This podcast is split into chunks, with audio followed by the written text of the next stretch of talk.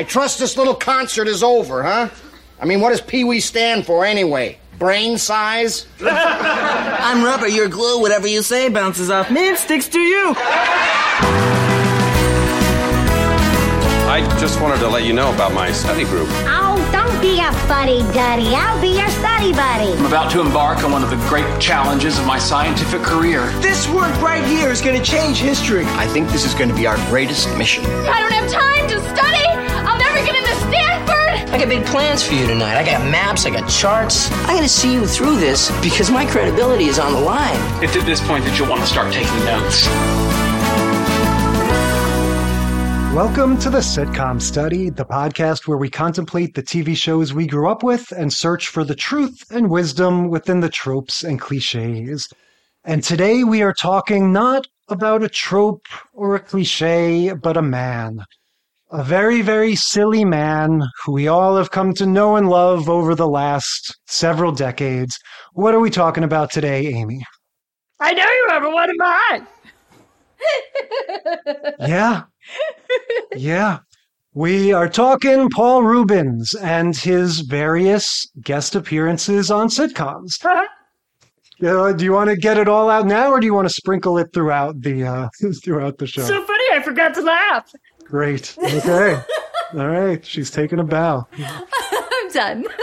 This all started because, uh, of course, we lost Mr. Reubens uh, a few weeks ago. He he passed tragically, and uh, you know, of course, there was stuff all over the internet when you're flipping through social media. You're seeing all this stuff about Pee Wee Herman, and I came across this still from Mork and Mindy of Robin Williams and Paul Reubens standing next to each other in costume in this episode and it just struck me like oh yeah of course i didn't know that that paul reubens did a guest spot on mork and mindy but that makes perfect sense he's a perfect counterpart to robin williams and started thinking about how he had that arc on murphy brown and stuff and sure enough he's popped up in many sitcoms over the years and it just seemed like a nice kind of change of pace to talk about him Yeah. I think just being the age that we are, we have a lot of memories of Paul Reubens as Pee Wee Herman. I de- like I was a huge Pee Wee Herman's Playhouse kid. I was not necessarily a cartoons kid. Like Saturday morning, getting up and like, you know, must watch TV kind of appointment viewing wasn't really my thing. My brother uh, is a little bit younger than me, and the Saturday morning cartoons was his thing. So we watched kind of like whatever he wanted. But when Pee Wee's Playhouse came out, that like I was like, nope, we're watching this. Like I don't care what other what other channel you want to be on, what other cartoons you want to watch, that's fine. But we're getting out the pots and pans and the spoons, and we're gonna bang on them and be really loud, and we're gonna watch this crazy guy. So my favorite TV show up until that point was the Muppet Show. When I was little, that was one of those things that like my parents let me stay up past my bedtime when I was really little to watch the Muppet Show. Even, you know, I'm talking like 2 3 years old, you know. That was my favorite show. And so I think the Muppet Show into Pee Wee Herman's Playhouse, that absurdist kind of raucous humor has always been my bag since infancy, it seems. Yes, absurdist is definitely an aspect of it. Another aspect of it is camp. And this is what makes Pee Wee Herman such an interesting and mystifying presence to me, you know. So to just sort of back up a little, I liked Pee Wee a lot also as a kid. I liked the Pee Wee's Playhouse show, I liked the movies. I always knew that Pee Wee predated Pee Wee's Playhouse and the movies, even. And he had started as this sort of like grassroots thing, and that it was this stage show that had been broadcast on HBO as a special. And I knew that it was kind of for adults. And that made Pee Wee such an interesting figure because this, this character that was so weird and silly and goofy I, I always had this knowledge that somehow this began as a thing in a theater somewhere that adults went to watch. And I didn't quite understand how it ended up as a thing on my TV screen. And what I'll say now is that I still don't totally understand the joke with Pee Wee. Like he's such an interesting one of a kind persona that you don't quite get. Is this ironic? If so, how ironic is it? The whole thing is just a little hard to nail down. Well, it's subversive, right? So similarly to the Muppets, that's why I like drew that comparison. Both of them are shows that are, you know, kind of in their inception written for adults and have adult sort of humor, if not like overt sexual innuendo, but definitely have jokes so that like parents could watch along with this and it wouldn't be annoying. But most of it is so wholesome that it's not offensive in any way, but it is subversive, right? Mm-hmm. So it has that thing of even if you tried to nail down exactly what Pee Wee Herman is, I think his whole thing was that I'm not trying to teach anybody anything and I don't want to think about it too much and I don't want to overplan. Like this guy should be random and abstract and that's how we're going to play it.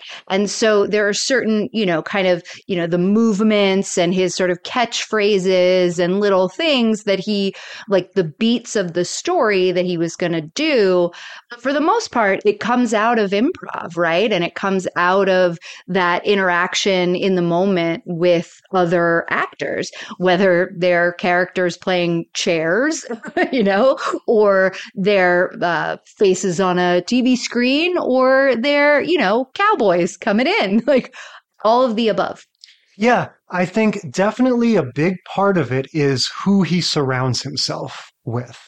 And I think that plays into this larger understanding that I'm sort of beginning to come to that this is also a time, we're talking primarily the 80s when Pee Wee is sort of rising to prominence. I don't know what Reubens's personal predilections were, but he clearly likes to surround himself, similar to like that John Waters camp community, with weirdos and people like Little Richard, who pops up in his Christmas special, people who were considered deviants in one way or another.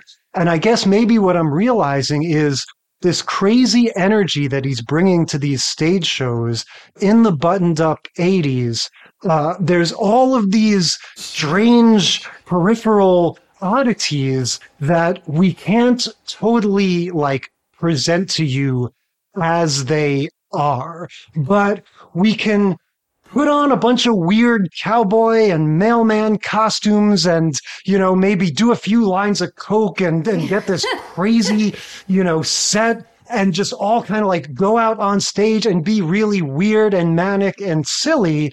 And, you know, maybe the mainstream isn't ready for all of us, but we're gonna we're gonna give them a taste of our sort of counterculture strangeness, Yeah. and maybe that's part of what it's about. That, I think that is a lot of what it's about. I think some of the words that, you, like you use the word counterculture, I would say punk. Mhm. Um, I use the word subversive. That's exactly what the Pee Wee Herman whole universe was trying to be avant garde. Yeah. So to kind of very basically track this chronology, Paul Reubens invents the character of Pee Wee Herman in the Groundlings in the early 80s, right? In the 70s, late Okay. 70s, yeah, I think. so he's coming up with Phil Hartman, he's buddies with him, and this character starts gaining traction. They start putting on this show, this Pee Wee Herman show at the Groundlings, and then eventually at the Roxy Theater. Uh, it becomes more and more of a thing. They film it for HBO. And then in the mid 80s, you get in, I think, 85 or 86, or maybe 86 or 87, the one two punch of Pee Wee's Big Adventure, the movie, which is Tim Burton's first directorial movie and mainstream America's first taste of Pee Wee Herman as this the main character of this movie, where he is billed as Pee Wee Herman, starring in Pee Wee's Big Adventure, but also credited as Paul Reubens and so and so as the writer and maybe the producer. So from the start, there's this weird sort of like he kind of is Pee Wee. Like he's kind of hiding that he even is another person, but not really. And so that happens. The TV show happens a year later. Pee Wee's Playhouse, which, like you said, we both watched and loved, was a fixture. And so, what we're going to talk about today is in the years that followed, sometimes as Pee Wee, sometimes as himself, but definitely thanks to, I think we can say pretty much exclusively thanks to his Pee Wee Herman character, he became this sort of one of a kind pop culture presence that would be utilized. Let's give him the lineup. What are the shows we're watching? All right, so we're going to start with Mork and Mindy, season four, episode seven, Long Before We Met. Then 227, season two, episode 15, Toyland. Murphy Brown, season seven, episode 21, The Good Nephew. 30 Rock, season one, episode 12, Black Tie. Yeah, so if we didn't have enough to talk about with Paul Reubens and his whole deal, Mork and Mindy, we're getting our first taste of Robin Williams as a sitcom presence. So I'm going to say, just for the sake of, of economy, I don't even think we, we should like address Robin Williams as a, as a whole career per se, because there's just so much to dig into there. What is your experience with Mork and Mindy? So I, up until we watched this episode, I would have told you I was a big Mork and Mindy fan. It was one of those ones that was on reruns. I loved it. It was, you know, I thought Robin Williams as Mork, Nanu Nanu was hilarious. And I watched it.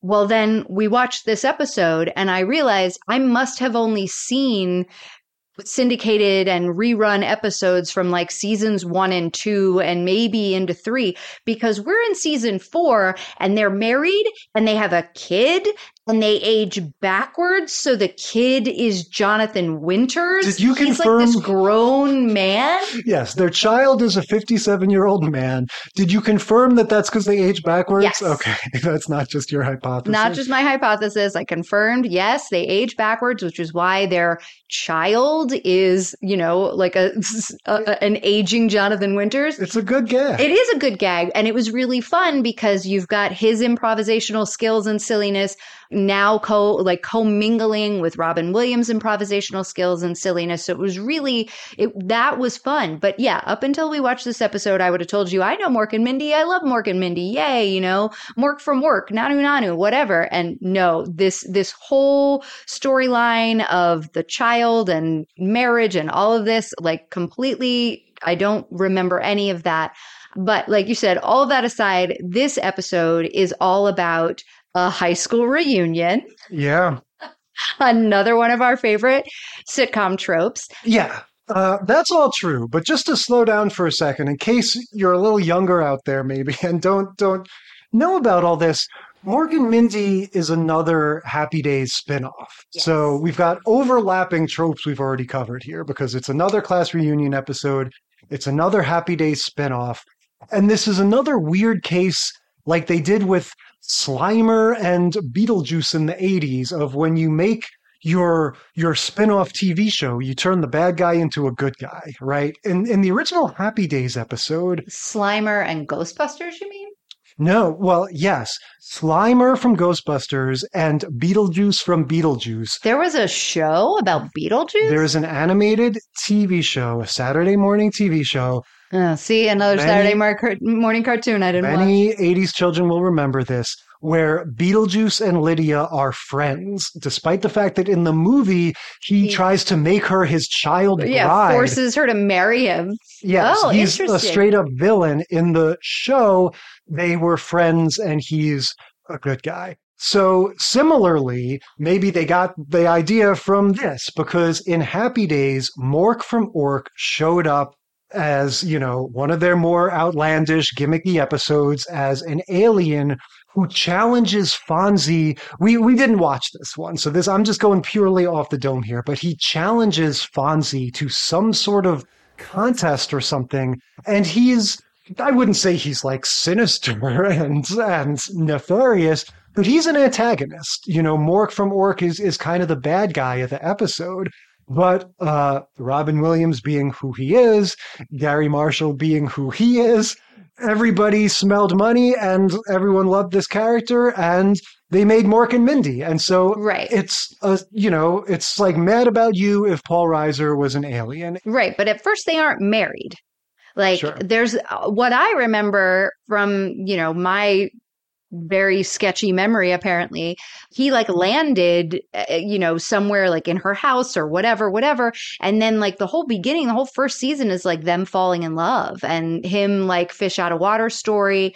But anyway mork and mindy it's it's a lovely little you know drop in anytime kind of throwback show particularly if you want to watch robin williams just with free reign. So uh, midway through the first season they realized that the funniest bits and the best bis- bits of the show were when he was improvising. So the scripts in all the later seasons just had chunks that said Robin does his thing. And they like wouldn't even write parts of scenes. And then when Jonathan Winters came on in the last season, same, same, they'd be like Robin and Jonathan do their thing. Yeah. And so again, Paul Rubens being a guest star on the show made perfect sense. I was wondering if where they were going to go with it was that he turned out to be like a fellow alien, because I could totally imagine, you know, Robin Williams beating out Paul Reubens in the audition for this. Like they're about the same age, the same. I think both of them are too singular to say the same style of comedy or the same vibe because both of them really have their own vibes. Yeah. But Different, but there are things that are similar, right? Absolutely. And you see in the first few moments of that Pee Wee stage show that we were talking about from the early 80s, it has very much the same energy as that unleashed Robin Williams thing, where again, looks like he did a line of blow before he came out on stage. He starts pulling out props from a bag and just kind of riffing and yelling things.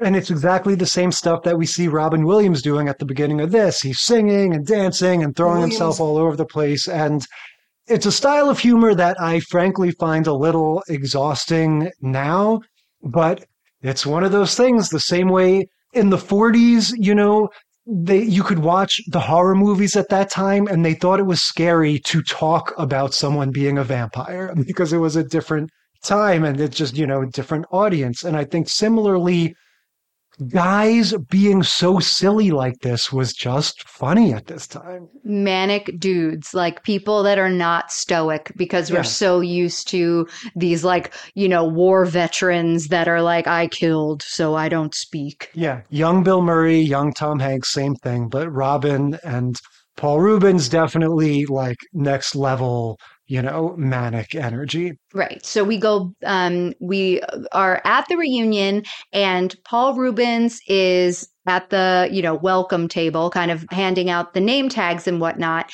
And he is doing the Pee Wee voice. Like almost exactly. Like the only thing we're missing is the sometimes when Pee Wee goes like and like does that sort of like weird kind of growly thing. That's all we're missing. He did a couple of you know, like Yeah, that kind of laugh. And he was doing the talking out of the side of his mouth thing, like, you know what I mean? Rah, rah, rah. Like he was doing that. So it was like, I, I mean, I would say nearly in, indistinguishable from Pee Wee, except for no, you know, uh, pale white makeup, rouge, and Well, that's a the suit, thing. right? He's not in that look. In some ways, it's like the best of both worlds. I wrote down Paul Reubens looks great here. Like he's doing Pee Wee, but he's dressed in this kind of hip 70s way. Like, I don't want to overstate it, not that hip, but he's dressed like a normal person. And he's playing sort of like it's almost like Screech, I think, because it's he's a nerd. He's like this goofy, nerdy guy, but he's also like weirdly sort of high profile in the world of this high school class. Like he's kind of in charge of organizing things and stuff. So you kind of get the impression like he's he's sort of a main character, if you will, of this of this high school class, even though he's he's a little bit dweeby. Well, and so everybody refers to him as like the creep, right? Like he mm-hmm. would follow, he would always invite everybody to the library. He was always like following people around. But that's kind of established because this is like 1981. They're at the reunion, right? But what you're talking about with like the cool 70s garb. So Mork gets jealous of Mindy's like not even rekindling, but just like, oh, hey, you know, seeing this guy, Steve, that was her boyfriend. And Steve is like, uh, he's the lieutenant governor of Wyoming Yes, now. They have a lot of fun with that concept of the lieutenant governor, those, Right. those stupid titles that people have. And so he's, you know, he's high up in politics. He's still like tall and handsome, you know, whatever. Um, and he's still a douchebag, but like we don't find that out till later. So he's like, hey, you know, can we have a dance? And more, you know, the the reunion is kind of just a blip, right? It's only that one scene or maybe two Yeah, scenes. it establishes it establishes a lot in a short amount of time. We meet Paul Reubens' character, which is, you know, that's why we're talking about this, but it's ultimately a little sort of neither here nor there. It establishes the romantic rivalry, like you're saying. We get that great trope from the old times of the men asking each other for permission to dance with the women, right? You Right. gotta love that. Yep. yeah. Can No. I uh can I steal your lady away from you? Would you mind if we dance? But yeah, it establishes all those relationships, but yeah, pretty pretty quickly, and then we're sort of back home, and there's this lingering jealousy. Right. So Mork is jealous of this like previous relationship and the fact that, you know, Mindy had a nice time kind of dancing with him and reconnecting, but not in any sort of way that was like over the top. And she wasn't indicating any more interest beyond just like, oh, I was at the reunion, so it was nice to see these people and now done, right? What Mork has it all in his mind that no, you know, I have I'm going to go back in time so we get our the first of two Wizard of Oz parallels that we're going to get or Wizard, Wizard of Oz parodies Yeah. that we're going to get. That's pretty funny. But I just have to ask, like, when we watched Boy Meets World a few weeks ago, we happened to stumble upon the first use of their time traveling microwave or whatever that they just threw into the story blithely, like that was a normal thing. Is this a, is this a common strategy for Mork to travel through time? Not that I remember. I mean, the reason why he's using this is just jealousy, like to satisfy his curiosity. So it's not even like something that would necessitate time travel. So I just wondered if it was well, something. okay, so they set it up a little better than that. They he there was like some conversation with either him and Jonathan Winters or him and Mindy about I think it was with Mindy and she was like, you know, Mork, I wasn't in love really until I met you. Like I didn't know until I knew you, you know. So, you know, whatever. And then and then their son who's, you know, like as we said a 60-year-old man says, you know, well, something to the effect of if you would, you know, if if she had met you first, then it would never have been an issue. And that's what triggers Mork to be like, oh, okay, let me see if that's true. And he says, oh, I've been holding on to these for a little while because I've been, you know, wanting to use them for something. So it's like uh, he has these Liberace's slippers, Liberace's red slippers that are actual like slippers um, and that are sparkly red that he apparently has just been like holding on to as like a magical object or something for some time um, and makes a joke like I stole them off some old lady and then he's like ah get you my pretty you know like does a bunch of that kind of you know riffing puts them on clicks his heels goes back to 1971 and that's when we get Paul Reubens in this awesome like Wow. uh Austin Powers coat with the the little like short collar what do they call that kind of collar? And it's purple and he's wearing like a um like a prince medallion I wrote it looks like a combination of Prince and Sergeant Pepper. yeah yeah Yeah, he looks especially dapper in that getup. But yeah, all of this, it's not to, you know, undo something that, that must be undone or something. It's all just for Mork to get a sense of what their relationship was. We also know, I mean, and this could just be like, you know, continuity, whatever, universe errors, but if they age in reverse and he first appeared in the 50s in Happy Days mm. as a younger person than he is now, Yeah, the fact that Happy Days is set in the 50s makes no sense, and I did not think of that at all until just now. Similar to how I didn't think of it when I was saying that that Chachi became Charles, even though it took place in the 50s. To me, the question is isn't he messing with the space time continuum and screwing up their whole history by going back in time only a few years and meeting her? Like, isn't she going to remember several years later, when she meets Orc for real, the way she did in their normal history, aren't you the same guy that showed up at my high school dance pretending to be a Russian, by the way? We didn't mention that. Uh, like, isn't that going to cause all kinds of weird rifts and paradoxes? I also kind of wondered if it was one of these dip in and out sort of fantasy things, right? Because I had the same question. And then at the end of the episode, when she comes home from work and she, you know, is like, oh, you know, I'm glad, you know, I'm sorry you felt, je- felt jealous. And I just want you to know, you know, and she's trying to like make up for all of it.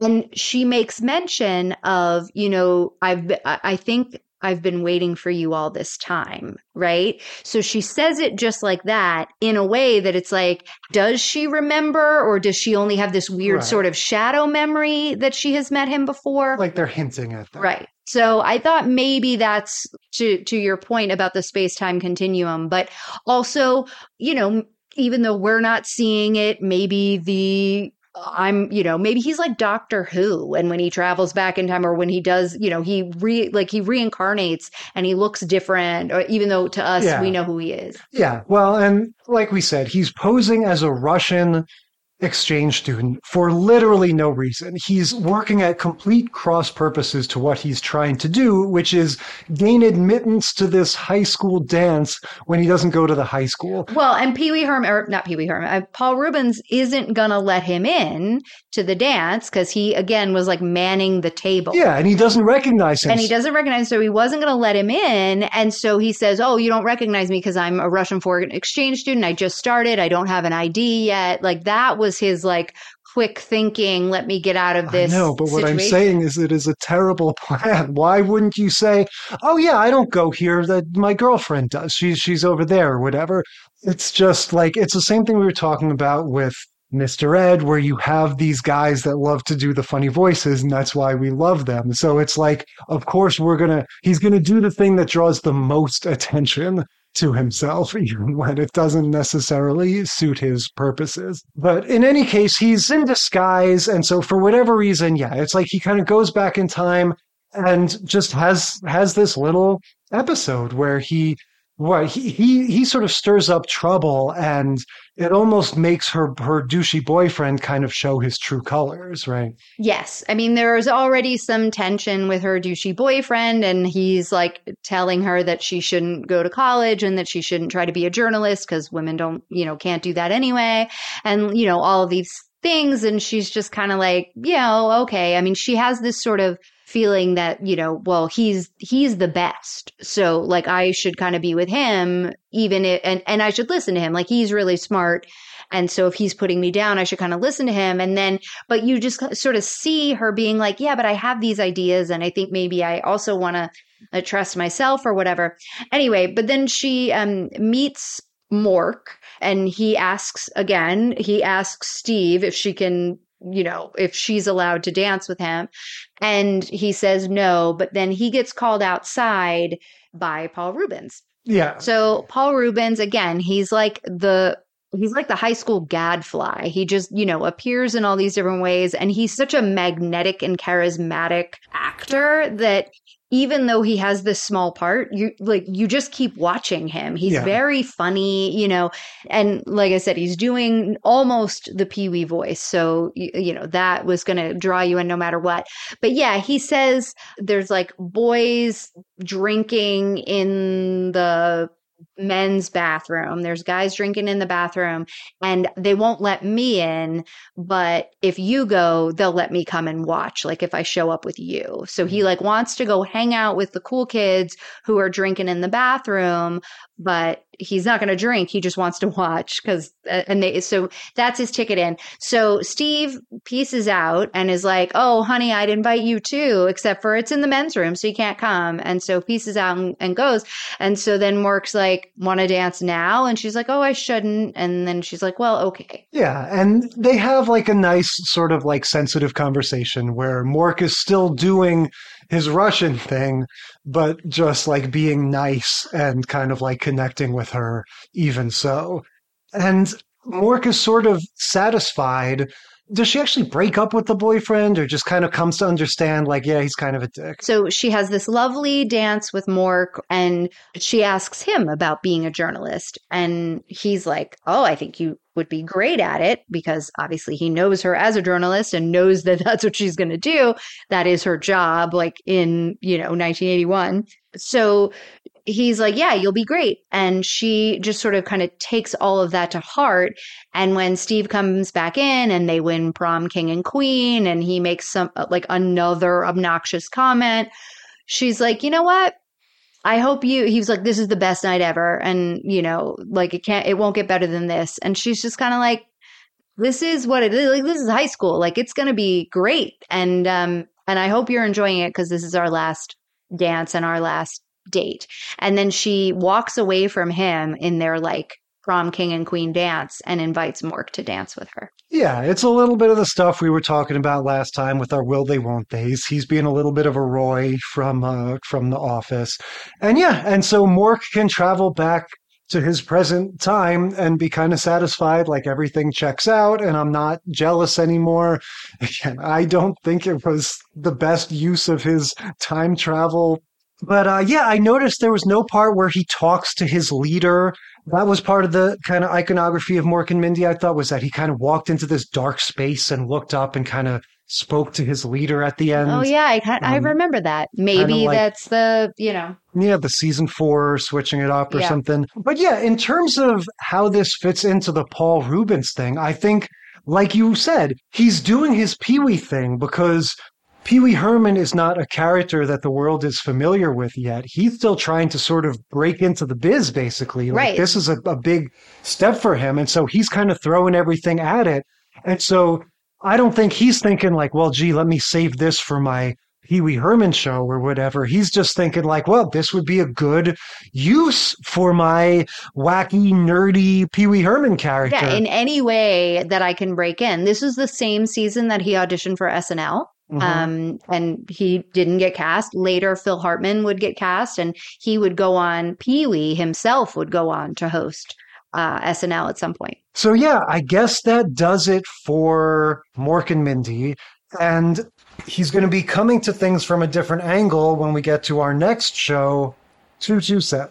Season two, episode 15, Toyland. This show is great. This is definitely the least knowledge I've ever had about a TV show going into covering it for the podcast. I think this is the first time that we've just straight up never heard of this. Well, so here's the thing. I knew Jackée. Remember when we did the Sister Sister episode and I was like, oh yeah, Jackée, she's famous from something. She had like a sitcom or maybe she was on the Jeffersons. 227 was the sitcom. That's what she's famous from. So like I knew of her, but I did not remember 227 as a show that I watched. I just knew of Jackée, the character. And the connection to, the Jeffersons is that the other main character, or I mean, so there was like some drama behind the scenes with these with Jackée and um, what's her name, Marla Gibbs, who plays the main character on two two seven. Uh, Marla Gibbs was the Jeffersons' housekeeper, the like one that always had the quips and everything. This was her show that she did after the Jeffersons ended, and she started it and produced it.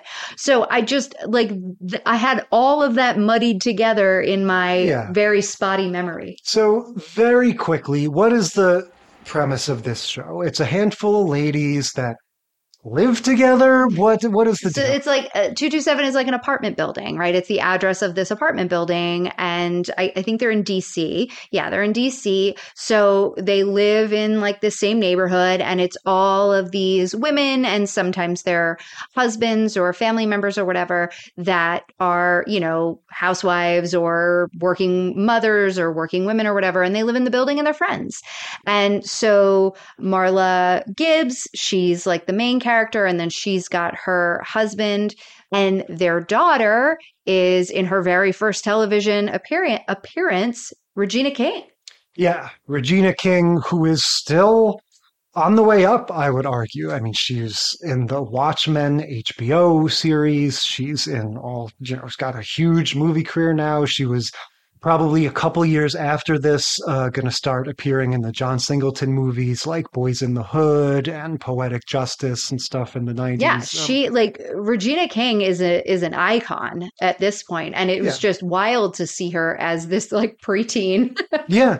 So the premise for this episode is that every year they get toys for like the kids at the hospital or something, right? needy They done a yeah, they done like a fund drive, like a fundraiser, and they didn't raise a lot of money.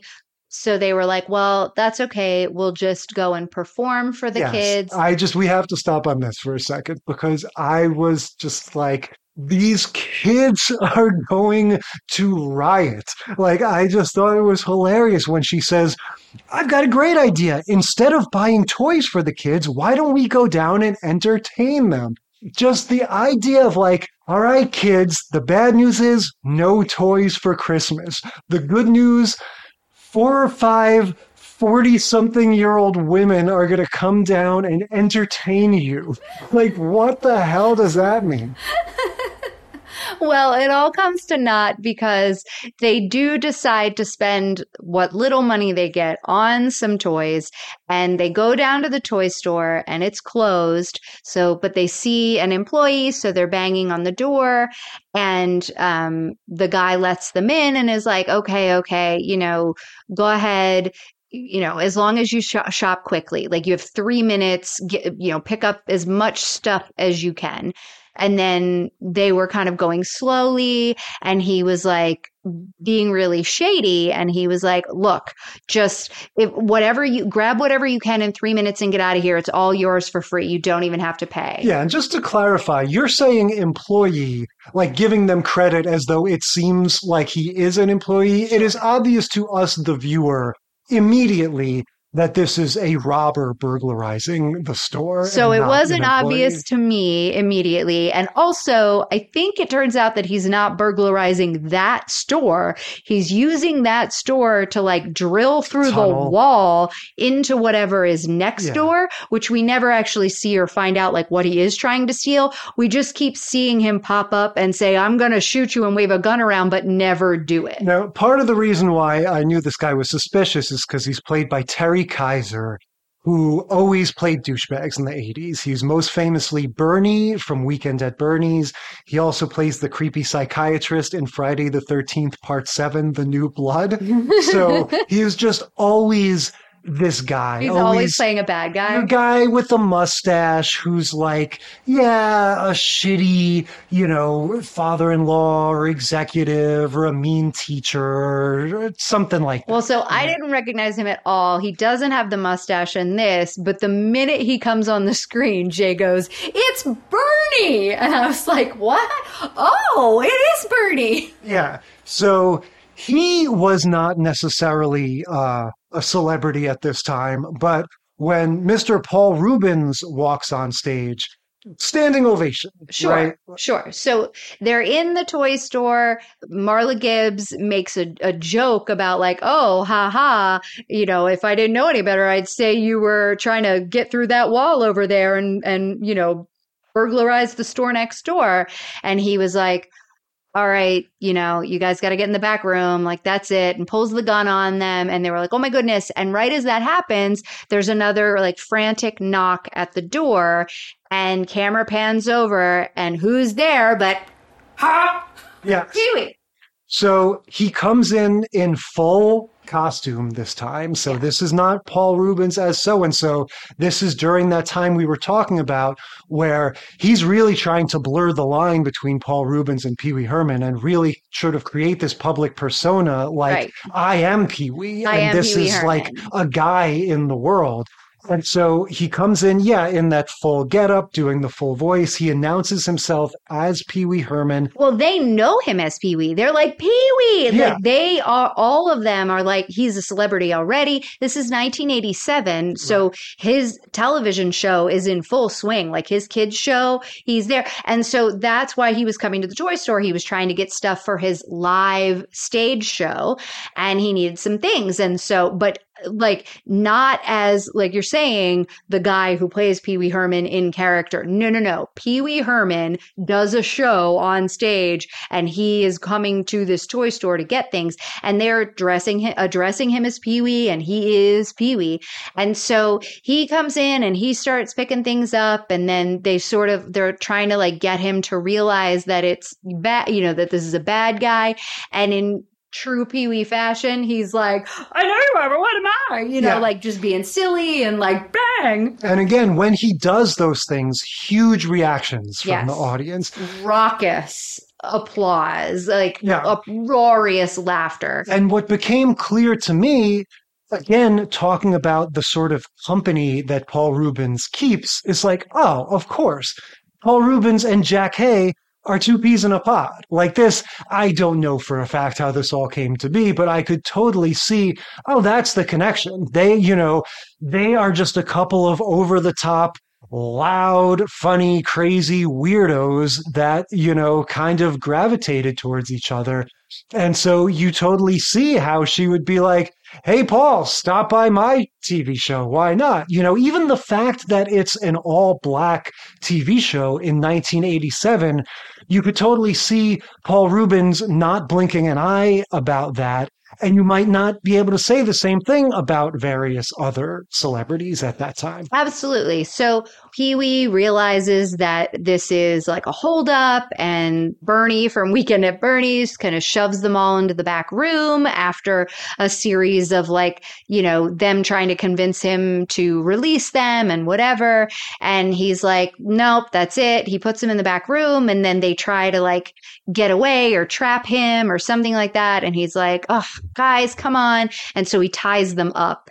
And that is really where the comedy in this episode starts happening. They're all in a storage room. Jackée has arrived. She wasn't there to begin with, but she was going to meet them there so that they could drive her to the mall or wherever they were going next or whatever. So she arrives and immediately gets brought into the back room. So she's tied up to Marla. They're tied up together, right, on a box. Mm-hmm. And then the husband, played by Hal Williams, he's tied up like around a pole. So his arms are like tied in front of him around this pole.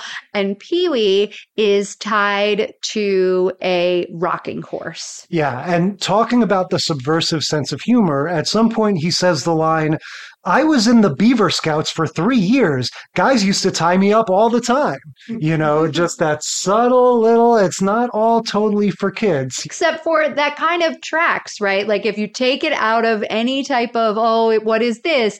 That is, oh, yeah, that's the kind of kid. Pee Wee's the kind of kid who would totally get beat up and tied up and messed Yes, with in exactly. Boy Scouts. But if you're an adult, you could just just everything about it. The fact that he chose Beaver Scouts, the fact that he's talking about being tied up at the same time as you're starting to get the vibe and the culture that the Boy Scouts might be a little creepy. You know, just I feel like all of that kind of plays into a joke like that. But yeah, they're all tied up. At some point, I don't even remember the circumstances, but they all start singing Row, Row Your Boat. And again, I was just like, yes, this is just like Pee Wee and Jackée having a ball. They know? they absolutely were. And then so the next scene we see that Hal Williams is no longer tied around the pole. He now has a bike lock and chain Mm-hmm. around the pole. And so that's when he makes the joke that he's Kunta Kinte because he's like he's in chains. Right. Jackée her whole character is she is a sex pot, right? Like she always has dates.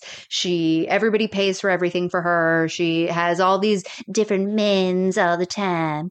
And so she's she is really good at seduction. Mm-hmm. So now I think at this point Pee Wee has been able to untie himself, so he unties the two women, but he can't get Hal Williams out because he's in chains. And so they, you know, they say, All right, Jack, hey, go to the door and call out to him. And so she does, and they get him in there. And then she tries to like lure him, you know, closer so they can hit him on the head with something. And Pee Wee comes out from around the corner with little like Nerf guns and a little, um, those like bow and arrow suction things. Right. At first, it's like he's sort of shit the bed and ruined the plan because he only has silly weapons. Right. And so the first thing he does is he shoots him with the little suction cup arrow, and then he pulls out the little Nerf gun thing and is like, boom, boom, trying to hit him with the balls. And it's so funny because, like, you know, just like those guns always do, it like keeps not shooting like keeps misfiring so he's Yeah. like cranking it over and over again and it shoots like one ball for every six ca- cranks it's hilarious and then he starts blowing bubbles at him Mhm. and then they're like you know uh, like you said oh whatever this isn't going to work ah, blah, blah, blah, this is ridiculous and he go and and then pee-wee takes the whole bubble bottle and throws it in his face and he's like ah and that's it then they get him in the headlock they get him down Yeah, this is one of those. God love them when sitcoms try to stage action. It is so hilariously, embarrassingly. It's a problem I have even in like real action movies sometimes when you have like a bad guy that's just waiting to be punched or something, you know, and it doesn't look like people are putting up the appropriate struggle. You know, Pee Wee dumps soapy water in this guy's face, which is a good idea, but then Terry Kiser, the burglar, just stumbles directly into the clutches of the husband that, like you said, is bound with the bicycle lock or whatever. He is being so cooperative in the process of, of himself being, you know, somehow subdued by a guy who is himself locked up. But uh, they take him down, and, you know, Pee Wee kind of saved the day. Yeah, Pee Wee saves the day with um, a bottle full of bubbles. And they all cheer for Pee Wee. And then we go back to the apartment. And finally, we get Regina King. And so we come back from commercial, and Pee Wee and Regina are doing the dun, dun, dun, dun, dun dance, the Pee Wee Herman dance. And then they present Pee Wee with a big green version of his beautiful red bike that he had in um, Pee Wee's Pee Wee's Big Big Adventure. Adventure. Yeah, I feel like this this is a fun little kind of piece of the puzzle in terms of just sort of charting his weird career. Yep. Okay, Murphy Brown.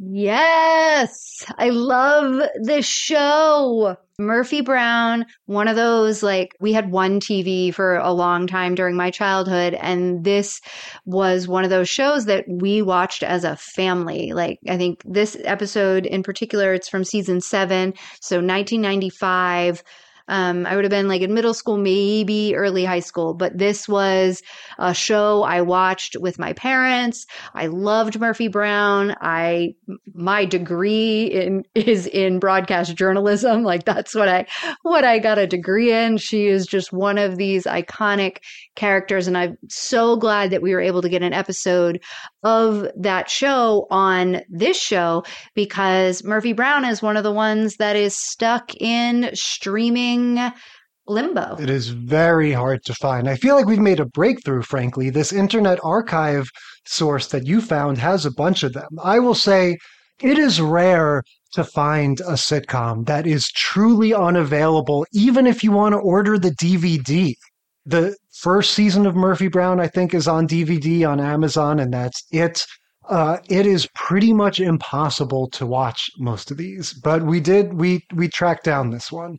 I like Murphy Brown too. I don't think I watched it that religiously because of the time it was on at this point. I was older. I wasn't watching TV as much, but I remember liking the whole concept of it, liking the cast and everything. So we're coming to this one. This is later in the the series. And so it's interesting where Murphy and Paul Reubens find each other in the mid 90s, right? Uh, because something kind of significant happened between the last Paul Reubens episode and this one. You could make the case that it's not that significant and it shouldn't have been a big deal and we shouldn't be talking about it at all. But in 1990, I think, maybe 91, Paul Reubens was arrested for jerking off in a in a triple X movie house, basically, right? He went to a porn house and got arrested for indecent exposure. So much about this story it just seems like the Twilight Zone when you consider it now, because it just the idea of going to a movie theater to watch porn is just so bizarre. But also this was a time before the internet and social media and everything. There, there was no such thing as being canceled. There was, there were scandals, but this was just such an odd thing to have happened and to have the public know about. It was much, much more rare to have a public figure like this have some sort of embarrassing mishap happen that was like this, that was sexual and scintillating and that had a weird, ironic relationship to who you thought they were. like, you know what I mean? It was Yeah. just such a bizarre thing, and it really did for a while kill his career. Yeah, so I think uh, the thing I would parallel it to is the Hugh Grant um story, right? Where he was like getting a blowjob and got arrested because it was like some uh you know, he was like with a sex worker on the side of the road or whatever. But the difference between Paul Reubens and Hugh Grant is Hugh Grant was playing a cad in movies, right? And was like, "Yep, whoops, my bad." And Paul Reubens was Pee Wee Herman. Like you said, he had now blurred the lines. Like Pee Wee Herman, there was no Paul Reubens in the public eye. There was Pee Wee Herman, this character who is the person. And is also increasingly more of a children's character. And is exactly at this point, when this arrest happened, the show Pee Wee's Playhouse had already been canceled.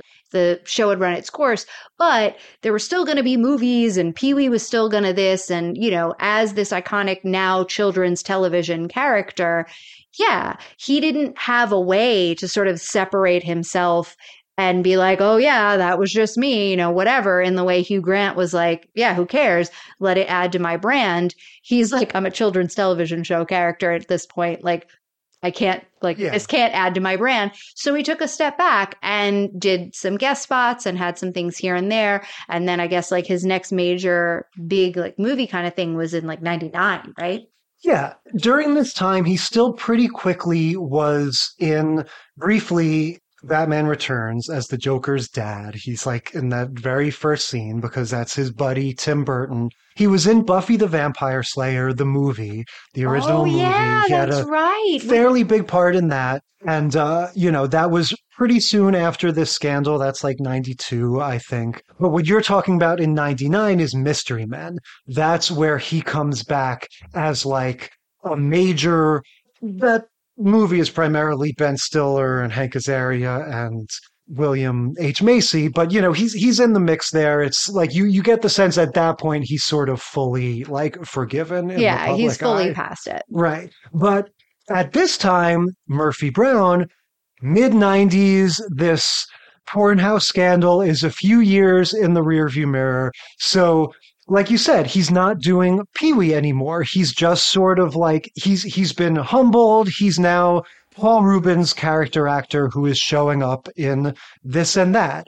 And it's interesting to consider again, we keep talking about the subversive quality and the sort of counterculture company that he keeps.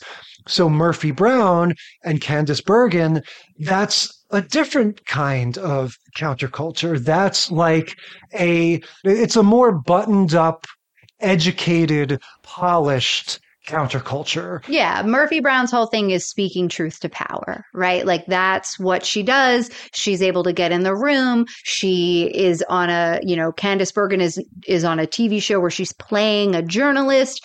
There's, you know, some great viral videos of her like going off and calling this lady that she's interviewing a bigot, you know what I mean? She's like, also a grown up hippie. It's continuing right. that 80s thing of the counterculture of the 60s is grown up now. and now and so and she like in that same vein of Elyse and Steven Keaton from Family Ties, right? She has, you know, but but again, now we're, you know, 12 years later or so, right? Because that was early 80s.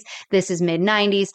Uh, you know, Candice Bergen as, as Murphy Brown, there was all of the blowback on her being a single mom and how she wasn't um, upholding family values. And a lot of the criticism came from Dan Quayle. So then there was a lot, like she did an awful lot of that, you know, making fun of Dan Quayle kind of being an imbecile and not knowing how to spell potato and whatever. But what's so interesting is in a lot of the clips that you can watch or a lot of the things that I remember from Murphy Brown, it tracks so well with the criticism of the coastal liberal elite.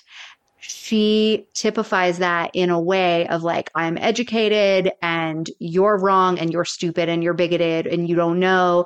And if you get yourself educated and get out of your podunk tiny little town, like she watching some of these things back now, I'm like, oh, I loved that at the time, but now I totally see where that like coastal liberal elite hate comes from because she typifies it to a T. Sure. Do you think that was intended partially to be a foible, or are we always supposed to be on her side with that kind of stuff? Yeah, I think we're absolutely supposed to be on her side with that kind of stuff. It, uh, like, I would liken it to I'm a huge West Wing fan, Jay knows, but the way Jed Bartlet, the way Martin Sheen plays Jed Bartlet, as like, I don't have to apologize for being from, you know, New Hampshire or wherever he's from Uh, or Vermont or something and being a Rhodes Scholar and hmm. being Sure. highly educated. I am all of those things and I don't need to dumb myself down so that the local yokel can vote for me. They should strive to know more. Yeah, but nonetheless, you see how she kind of embodies that counterculture and Candice Bergen herself. I'm not super familiar with her, but I know that she was in movies. She was in movies with Elliott Gould and stuff in the 60s and 70s where they would sort of typify that smart, you know, subversive academe, you know, a sort of uh, professorial hippie. And uh, so she was good casting, good sort of meta casting as Murphy Brown. And I can totally see, even though you wouldn't necessarily think of Murphy Brown and Jackée as being bedfellows, I could totally imagine whether it's the fictional character Murphy Brown or the real life Candice Bergen reading about this Paul Rubin scandal in the newspaper and like picking up the phone and going like, "Give me this Reubens guy. I think maybe I think we could help each other out here." you Well, know. so I was wondering if it was even a deeper connection than that. Um, so long running gag in Murphy Brown is that she can never get a, an assistant, a secretary that is worthwhile. Right. Mm-hmm. So she, like, in many episodes, there's some bumbling person or some ridiculous person on her desk, like, who is supposed to be her assistant, who does nothing to help and generally impedes whatever it is Murphy's trying to get done.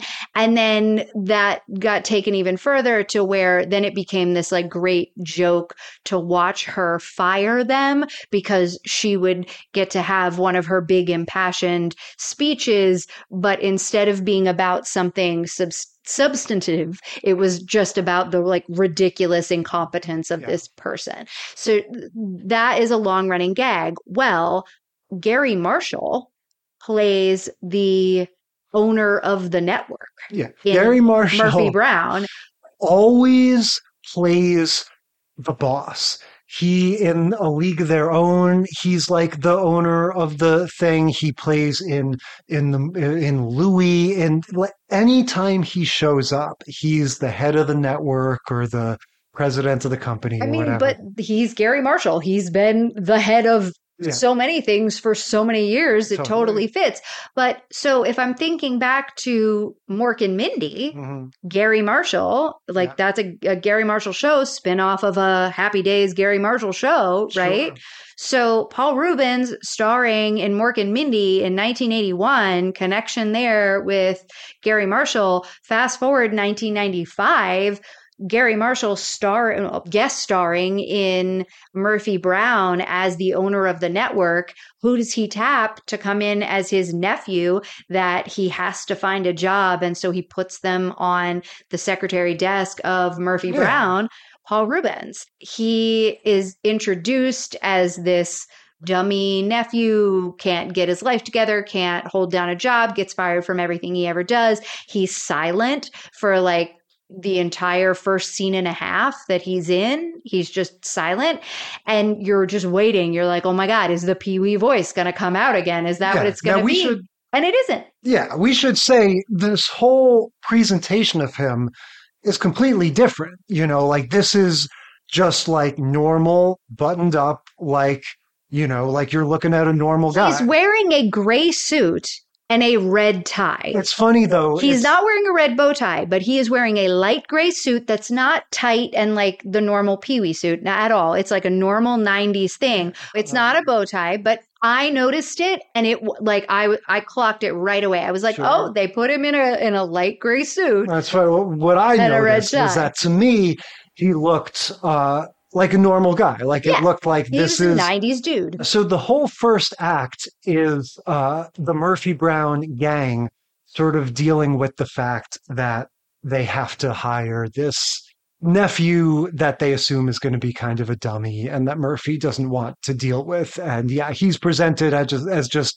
kind of a nothing at first. Right. So he ends up on her desk, and Murphy's like, Oh, great. Well, don't you worry. You know, everybody, because the first thing the crew, like everybody else on the news crew, says is, Oh man, this guy's going to be a spy. Like he's got to be. You know, what else? Why else would he put him here? There's a hundred different shows at this network they could put him on. So he's got to be a spy. So Murphy's like, Don't worry. I'll, I know how to get rid of assistants. Believe me um, and gives him the most crazy tasks that need to be done by the next day, right? She does. She Miranda Priestly's him. You know, when Yeah. Miranda has Anne Hathaway, uh, she says, "Give me the unpublished Harry Potter book." Right, thinking like, who could possibly do that? Yeah, but Murphy's version of it is go back through the records of every tape of our show and record how many times I say the word "the." and then go to the Library of Congress and reference every single mention of a man named Smith or Jones and catalog it, write it down, and bring those records to me. So then the next morning, he's asleep on his desk, and she's like, ha ha ha, I got him. And she wakes him up and she fires him. And he says, okay, I, you know, completely understand, Miss Brown. Here are, you know, the two boxes uh, that have the whatever stuff from the Library of Congress. The rest are in your office, you know, meaning there's hundreds. And then, by the way, you said the, you know, 47,000 da, da, da, da, da, times. And Murphy's eyes are like, well, now maybe I was a little too hasty, and I think I'm go- will, going to be willing to give you a second chance. But you know, it's a very slim margin that I'm giving you this chance. You're on thin ice, but yeah, she's obviously impressed that he completed the tasks that were designed to be impossible. And then he immediately starts stepping things up. So the first thing he does, he gets her out of computer class, right? He goes, the computer department called, but don't worry, I uh, I got you out of the class they wanted you to take, which I just love. That's just another one of those sign of the times. He sort of wants to be her Gary from Veep, right, or her Smithers. He wants to be like her super on the ball, like sycophantic right hand man. But then he becomes Chucky from Child's Play, right? In Child's Play, Chucky always like he'll kill the people that are like causing trouble for the little kid that he belongs to, you know, and make it look like an accident. Like he becomes this almost fiendish, you know, like sort of attack dog Yeah. that uh, you know, everybody's scared of. Absolutely. And so he secures a parking spot. Murphy makes mention that she likes Jim's parking spot better than hers. So he secures Jim's parking spot for her by scraping off Jim's name and etching in Murphy's. I guess uh, Miles, who's the executive producer, has denied a $735 expense report on for Murphy, and um, now that exact amount was deducted from his last paycheck, and the check was on her desk.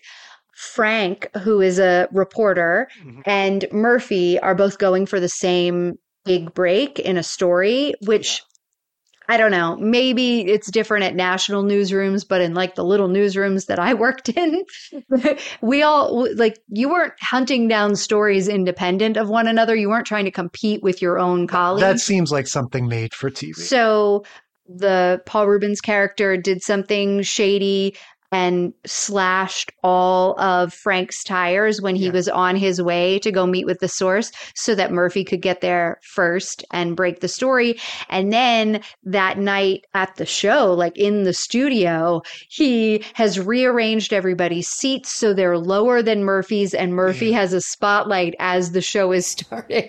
Yeah. And so Murphy likes Andrew. That's Paul Reubens' character. She likes him as her secretary. now the problem She's like, I've never had somebody so effective. Are you kidding me? But she also isn't seeing a lot of the underhanded things. Yeah, but I get the impression she wouldn't necessarily mind those things. The problem is that Garry Marshall's character, Mr. Lansing, wants him back now. He's discovered that his nephew's secret superpower is this Machiavellian scheming and sabotaging. And so he's like, "Oh, I didn't know he could do that." Never mind. You know, he's he's coming with me. He wants to use him to figure out how to get ahead in the ratings. We're going to have a fun joke that's going to pay off in the tag at the end where they're like, you know, we're getting beaten in the ratings by Seinfeld. What can you do about that?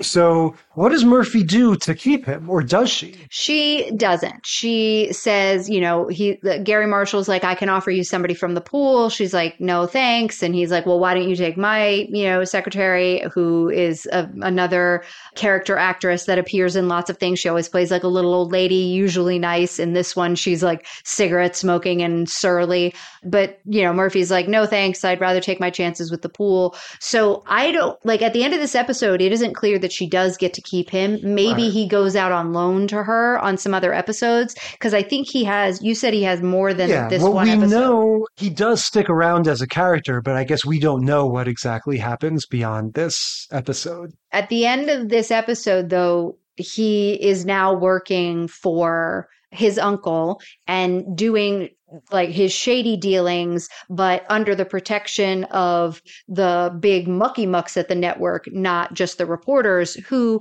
his tactics were going to get in trouble. Yeah. so our taste of that is under the credits after the story is wrapped up, we get like a wide angle shot of, you know, like a California highway or something where a car is going out of control, about to drive off a cliff or whatever. And we hear this like ridiculous Seinfeld impression. Some guy going like, Oh no, I can't control my car. What's the deal with cars anyway? Brakes. Why do we have them? Ah. And it's this like hot shot at Seinfeld that just comes out of nowhere. It Like, was great. whoa. And the underscoring to that is some guy doing like the like Yeah, the funny little like yeah, like the mouth sounds that created the Seinfeld theme song. Yeah. So it's it's just funny to look back on this and see how, yeah, you know, in the scheme of things, it wasn't that long of a time that his his porn house debacle affected his career, and maybe you could argue it didn't even affect it that much at all, and it was just a sort of you know a, a- headline. And so I just bring that up to say that yeah, at the time, this would have been just a fun, intriguing little meta joke to have this character be played by him. you Yeah. know? And well, and what I think and what I have sort of always had in my head was that it actually was perfect timing.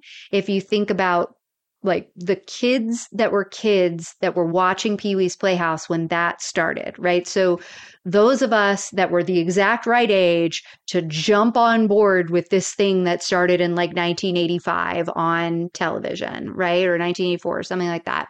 So that was us. Like that was me. I was totally on board. And then around the time I would have been like aging out of cartoons because I'm going into middle school and I'm like, whatever, not watching the Saturday morning stuff, doing other things. It ended. And he went away because of some like sex scandal that's kind of like, oh, that's like perfect gossip for uh, you know like a middle schooler to be like did you hear that pee-wee herman was touching his dick? You know like that's so great. And then he pops up in all these now as paul reubens in all these like grown-up shows Mhm. or Buffy the Vampire Slayer, you know what I mean? Like he pops up in these other things where it's like, "Oh my god, I loved that guy when I was a kid." And so it was like the trajectory of when Pee-wee had to go away was exactly perfect for me growing up and wanting to see some different things. So this man has been a beloved character, actor my entire lifetime. Yeah. And what you get in these later ones, notably not in Murphy Brown, like we said, he's all kind of buttoned up and everything, but you get the grotesquerie, you know, in Buffy the Vampire Slayer, he's got the long hair and he's like he's he's a vampire. He's Right. like kind of a monster. Uh, and then in the Mystery Men, he's all weird and craggly and he's got this like weird acne and stuff. And then that kind of brings us to our next and final sort of main event show here, 30 Rock. Season 1, episode 12, Black Tie. Fun fact about this episode when they were shooting it and like all season, Tina Fey was calling it Goodbye America because it's so random and absurd. She was like, Our show's going to get canceled and this will be the nail in the coffin. That's funny, just because of how broad and silly this Yep. thing. Yeah, it's definitely one of the broader and sillier things. But what I would say is, and we should say, we're skipping ahead in time quite a bit. And I think we can happily say the the stain on Paul Reubens is completely done now. And I think his involvement in this shows. Even though this is early in 30 Rock's run, uh, 30 Rock was not a show that needed to prove itself. It sort of came out of the gate with prestige, with Alec Baldwin, Tina Fey, and all that.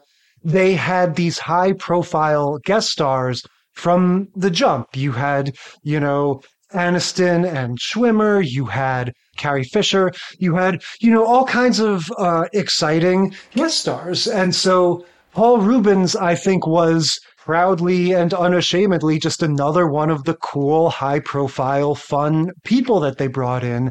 And yeah, they, they find very odd use for him. My note on it was to me, this sort of smacks of the Austin Powers era of comedy. I feel like we get a lot of Goldmember esque shenanigans. Do you want to, what's the basic scenario we're, we're talking about here? So Liz Lemon, Tina Fey's character, is invited by Alec Baldwin's character to the premiere social event of the season. It's another one of these. Jack Donaghy thinks it'll be good for his like protege Lemon to like interact with a higher class of people.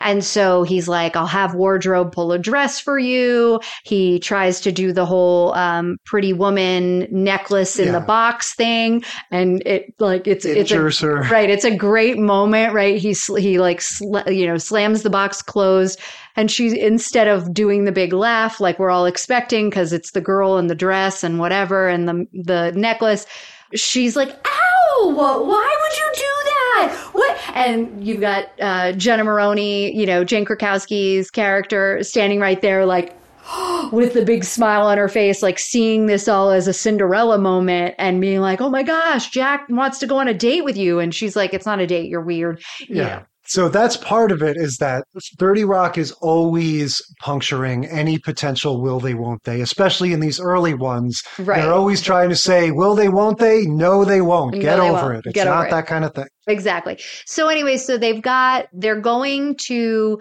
something, G- G- Gerhardt Okay. Now, hang on. I need to, birthday party. This was an example of one of these things. I lack the historical and geographical knowledge to know how much of this is a joke and how much is real. so you're like Liz Lemon. You don't know about the Habsburgs. they're going he goes like this prince stands to rule the austro-hungarian empire and i'm going like is austro-hungarian a funny thing that they made up that sounds like a real thing or is it actually a real thing okay, so history lesson for Jay and anyone who cares. Uh, the Habsburgs, real ruling family of the Austro Hungarian Empire, they were intermarried with like Queen Victoria's children and the czars of Russia and all of that, like all up until like running up until World War One, that they were the monarchs of that region. And then World War One is when all of these people were assassinated or run off with the Right. rising of Posed. yes. So part of what they're tapping into is, you know, all of this aristocracy and stuff like you're saying, but also I can only imagine the idea that in these royal bloodlines you have historically some intermingling uh, that that's maybe why we get the monstrosity that we do Yes, Yeah. that's exactly what they're explaining. They're saying that so because of all of the like hundreds of years of intermarriage, which was absolutely accurate, that he has all of these you end up issues, with yeah a character issues. that is basically like a ventriloquist dummy slumped into a chair or something, but some of him is a real person. right? So you've got Paul Reubens' head and maybe like a little bit of his shoulders. Um, one of his arms is his actual arm and hand, and his other one is like if you ever watched uh, SNL where they did the Lawrence Welk. Like the four sisters, and the last one was always Kristen Wiig, like, and I'm Eunice, you know, and she has the like baby hand Yeah. kind of thing, and she's like trying to catch bubbles Yeah, with it's like right. the little this- exactly. So it's a little doll's hand on the one hand, and then he's got like from Shrek the musical, Lord Farquaad's uh, fake legs. Right. So he is in this like wheelchair sort of thing, and he's able to, you know, manipulate somehow with his hand that's not an actual hand that's like hidden under the thing. He's manipulating his legs so he can like cross and uncross them for comedic effect. He uses his little doll hand for, and they have, they've also got him in fake teeth. Yeah. So his teeth are all like fake eyebrows. yeah, He's very everything. yeah, lots of prosthetics and stuff, and he's in that pasty white pale makeup again. Yeah, so everything about him is wacky and over the top. And just to be crystal clear, if you don't remember this episode, this this whole sort of fancy event that Jack Donaghy is taking Liz Lemon to, it turns out to be this guy's birthday party or something. He is the sort of, you know, ultimately revealed to be the the person of honor that this is all revolving around. Right. So he is the last in the line of Habsburgs. That's what this storyline is all about. That he's the last in the line. And because of all of his like genetic deformities or whatever, he is not like he'll be the end of the line. Right. So, of course, Jenna wants to get an invite to this party too. So she just sort of also puts on a pretty dress and sneaks in because she's like, all you have to do is walk in with confidence and be hot Yeah. and everybody will let you in. So she is trying to like have her own little Cinderella story and meet the prince. And then she realizes who the prince is when he's introduced by Will Forte. Yeah, but sort of doesn't mind. Like this is part of the whole dynamic of Jenna in general, you know, o- oftentimes Liz Lemon will be sort of against her will thrust into some sort of high society or showbiz situation or something that she finds distasteful or revolting in one way or another. And Jenna wants to be part of that. And so Right. this is one of those things. And then there's also Jenna's character is just sort of supposed to represent everything that's tacky and bizarre and superficial about these sort of show business types or you know everything that Tina Fey has sort of observed and been annoyed at over the years with the way certain women behave, I guess, in certain strata of society. And so, of course, for Jenna, finding out that this guy is like this nightmarish creature is basically cause for like momentary consideration and, uh, you know, ultimately not not a deal breaker. Not a deal breaker, ladies, uh, if you're a fan of the later 30 Rock episodes. so she is um, terrified, though, to find out that it's his 25th birthday. Oh yeah, that that gives her a moment of pause because she's sort of assuming that he's like 74 or because he looks much older. But yeah, so then they bring out this big cake and they do the whole happy birthday thing and it's 25 and she's like you're 25 and but you know nothing comes of it because he dies at the end of the party anyway. yeah. There's a few of those great 30 Rock turns of phrase. Uh, when he's explaining to her that he can't dance, he says, uh, My body does not produce joint fluid, you know, and so that's the reason why he can only watch her dance. But yeah, it all comes to naught. Like you said, he dies. The guy drops dead. Pee Wee's character drops dead. They sort of solemnly announce the line has ended and that's it. Like that's you know everybody has to go home. Yeah, Jenna's uh, Cinderella dream out the window because you know she didn't lock him down before before he died, and uh, yeah. But yeah, like you said, this is one of the most broad moments in Thirty Rock. But I think I accepted it. I think people at large accepted it. And part of that, I think, is Paul Reubens, where it's just like, hey, you got the right guy for the job. You know, it's it's funny to see him in that context. And I think that's part of what was fun about 30 Rock is that it, its tone was hard to nail down, you know, because it's it's a single cam show about a live sketch comedy show and so it's it's bringing in sketch comedy sensibilities into this more grounded narrative. And so I feel like they would kind of bounce back and forth like that, you know, like Tracy having his hallucinations and stuff.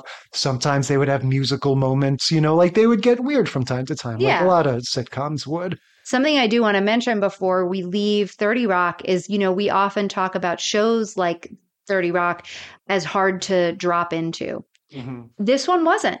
And I wonder if it has to do with it being in the first season where there was that expectation that people would be kind of dropping in at any point in this first season. It was it was really enjoyable in ways that the other episodes with some of those I needed more context to Yeah. really understand and feel like right where were we where were we in their stories here and what has happened Yeah, so far? that's true. whereas this one it was great. Drop right in have a blast. Hilarious episode. Lots of fun little guest star people. Lots of fun moments for you know jane krakowski who i love and um, the whole like messing with us with the will they won't they and the pretty woman thing was hilarious. Really well done Yeah, I think part of what you're talking about is because this black tie event that they go to is its own self contained thing.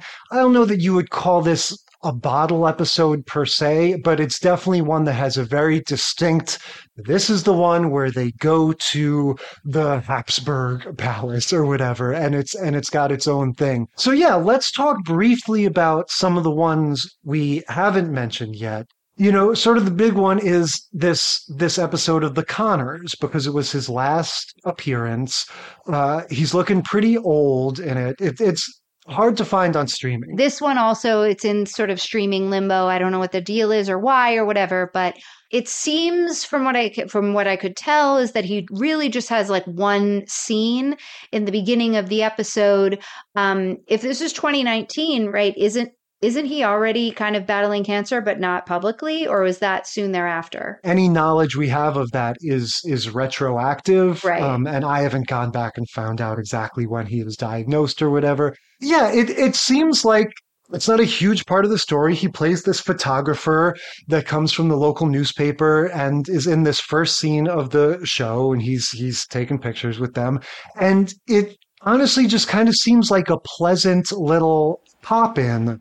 Yeah. And I mean, again, couldn't watch much of it, so I don't know. And hopefully, you know, hopefully it was a really lovely moment for him. You know, I've said already that like he is a really talented character actor that has been able for, you know, nearly my entire lifetime to create funny, absurd, sort of avant-garde, subversive characters. And I I don't know that this guest guest spot was that, but he brings that energy in everything he does. Whether he's like a misanthrope or a, you know a conniving guy on Murphy Brown trying to like you know make his way in the cutthroat world of high level succession kind of network TV politics mm. or on a like a children's television show he's able to capture that sort of winking naughtiness in a way that it doesn't hurt anybody's feelings, but it still is pointing a finger at something. And I think you said earlier, you were like, you know, I don't really get Pee Wee. I don't get what it is. I don't know what the joke is, but he is pointing at something. It's just the minute you say, oh, he must be pointing at that, he's pointing at something else. And I think that is, that's the whole deal of it. And he did that I that may just be who he is, right? Because he was doing that in his characters that weren't Pee Wee. He's he is that kind of guy. Yeah. And it's also interesting to contemplate how, again, at that time, it's not like now where there's all kinds of absurdist comedians and figures that I'm interested in and a fan of. But because of the internet and social media and podcasts and stuff, like I get to know them and like I have access to them and I can sort of, you know, I have so much like information to deal with that I can parse it and sort of understand what the deal is. But back then it was like you've got a couple movies, you've got a Saturday morning cartoon, you've got, you know, like maybe a few write ups in the papers, like some interviews he did, some talk show appearances. And it's kind of up to you to figure out like what you make of this guy. The only other thing I wanted to talk about briefly was just thinking about this idea of being a performer in the 80s and 90s, this sort of comedic figure that was sort of like this like over the top character that was this sort of brand that you could plug into different movies and shows and stuff. Because there were a couple other examples that I came up with. Yeah, Ernest. Uh, Yes, that's the big one. Ernest was like, okay, like that's that's a point of reference. Like Ernest was a similar thing. He started out as a TV commercial pitch man. And then someone was like, what if we made a movie of him? And then he was in the Saturday morning TV shows and stuff. And the other one, it's a little bit different, but Pauly Shore, he didn't have like, oh, here's my other name that I assume, but he had this very specific character that he did that was not his normal way of talking. It was a thing that he put on.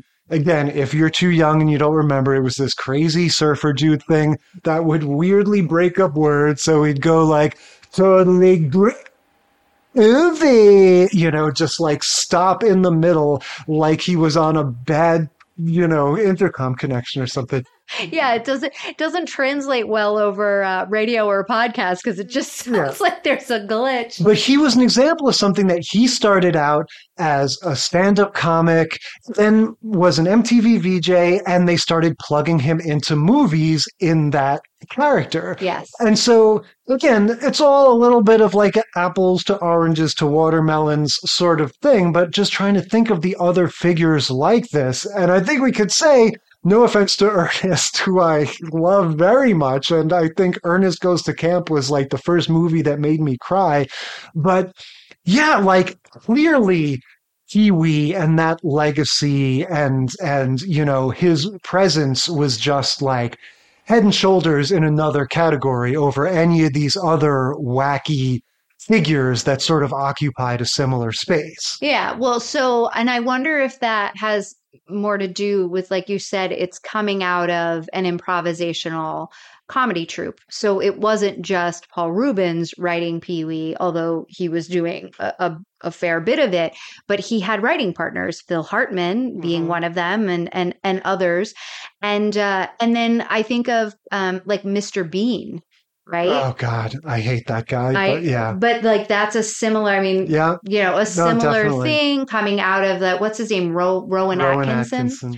coming out of that like improvisational comedy thing, creating this character, and then that character can be dropped into a bunch of other stuff. Yeah, I'm just trying to think of others that have that same sort of origin story that uh, have been able to go on to, like you said, be dropped in to all of these different things. Like you can drop him in a sitcom, you can put him on a kids' TV show. He could be a pitch man. He You could. know who's been gunning for it for years is that damn Flo from Progressive. She's waiting for that Flo goes to Hollywood movie. well, and but it's just see, not they happening. no, but that's because they blew it. Geico did it first with the Cavemen show. Yeah.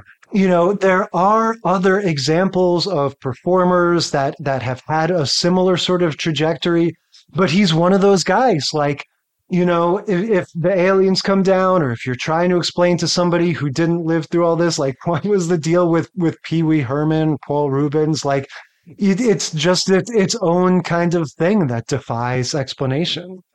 Yeah, but it was pretty wonderful. All right, well, we'll miss you, Pee Wee. What are we talking about next week? Next week, we're doing our top five favorite TV show theme songs.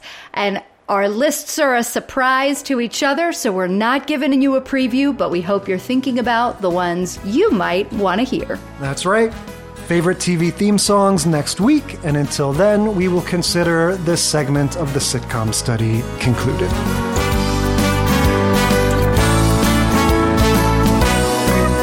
Thank you for listening to the sitcom study. Tell us what you think or share your own TV tropes and topic ideas by sending a self addressed stamped email to sitcomstudypodcast at gmail.com or find us on Facebook or Instagram. And if you like the show, consider leaving a rating or review on your podcast app. It helps us boost those precious Nielsen ratings. The sitcom study is recorded in front of a live studio dog.